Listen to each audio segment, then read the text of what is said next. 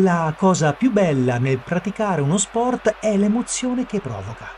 A volte però, se la partita è troppo importante, anche l'emozione diventa troppa e si trasforma in quella che gli esperti chiamano, con una definizione molto tecnica, cagarella. Non credo di essere il solo ad averla provata. Quanti campioni, alla loro prima finale importante, si sono sciolti come neve al sole? Negli sport individuali la pressione è maggiore che nei giochi di squadra, perché la responsabilità è solo tua. Se la palla scotta non c'è nessuno a cui puoi passarla. Quali caratteristiche aiutano a gestire la tensione? Oltre all'esperienza, sicuramente l'attitudine mentale Invece la scioltezza e la versatilità che caratterizzano campioni come Waldner, secondo me, sono addirittura controproducenti, perché nei momenti decisivi anche i fenomeni si irrigidiscono un po'.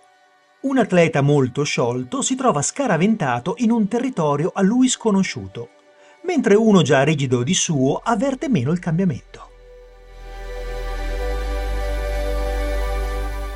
Anche saper far tutto diventa un limite. Sotto stress sono favoriti i giocatori più schematici, che non hanno il problema di dover scegliere. Cercano la situazione standard, quella che inseguono sempre. La semplicità, quando hai le pulsazioni a mille e le gambe che ti tremano, può diventare un vantaggio. La mia partita più condizionata dalla tensione è stata agli europei di Budapest del 1982 contro la Turchia, incontro decisivo per vincere il girone e salire in prima divisione.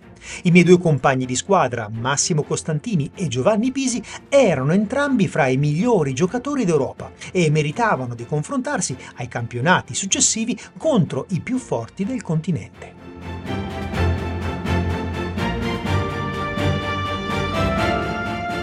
Arriviamo sul 4 pari, con due vittorie di Costantini e due di Bisi.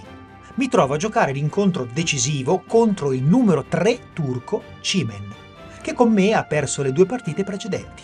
La pressione, per me come per Cimen, è quasi insostenibile. Chi vince porta il punto della promozione, chi perde affossa la propria nazionale. Per fortuna riesco a vincere e vado negli spogliatoi dove trovo il polacco Andrzej Grubba e l'ungherese Gabor Gergely, che hanno terminato da poco la loro partita.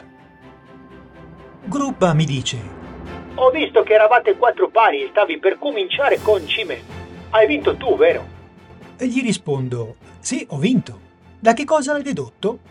E lui: Mentre stavate entrando in campo sono passato di fianco a te ed eri bianco come un geccio.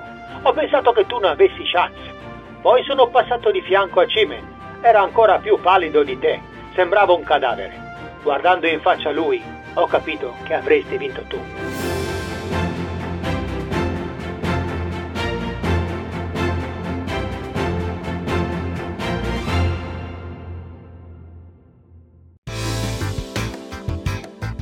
Se ti è piaciuto, supportaci premendo il pulsante Segui e votaci con le stelline.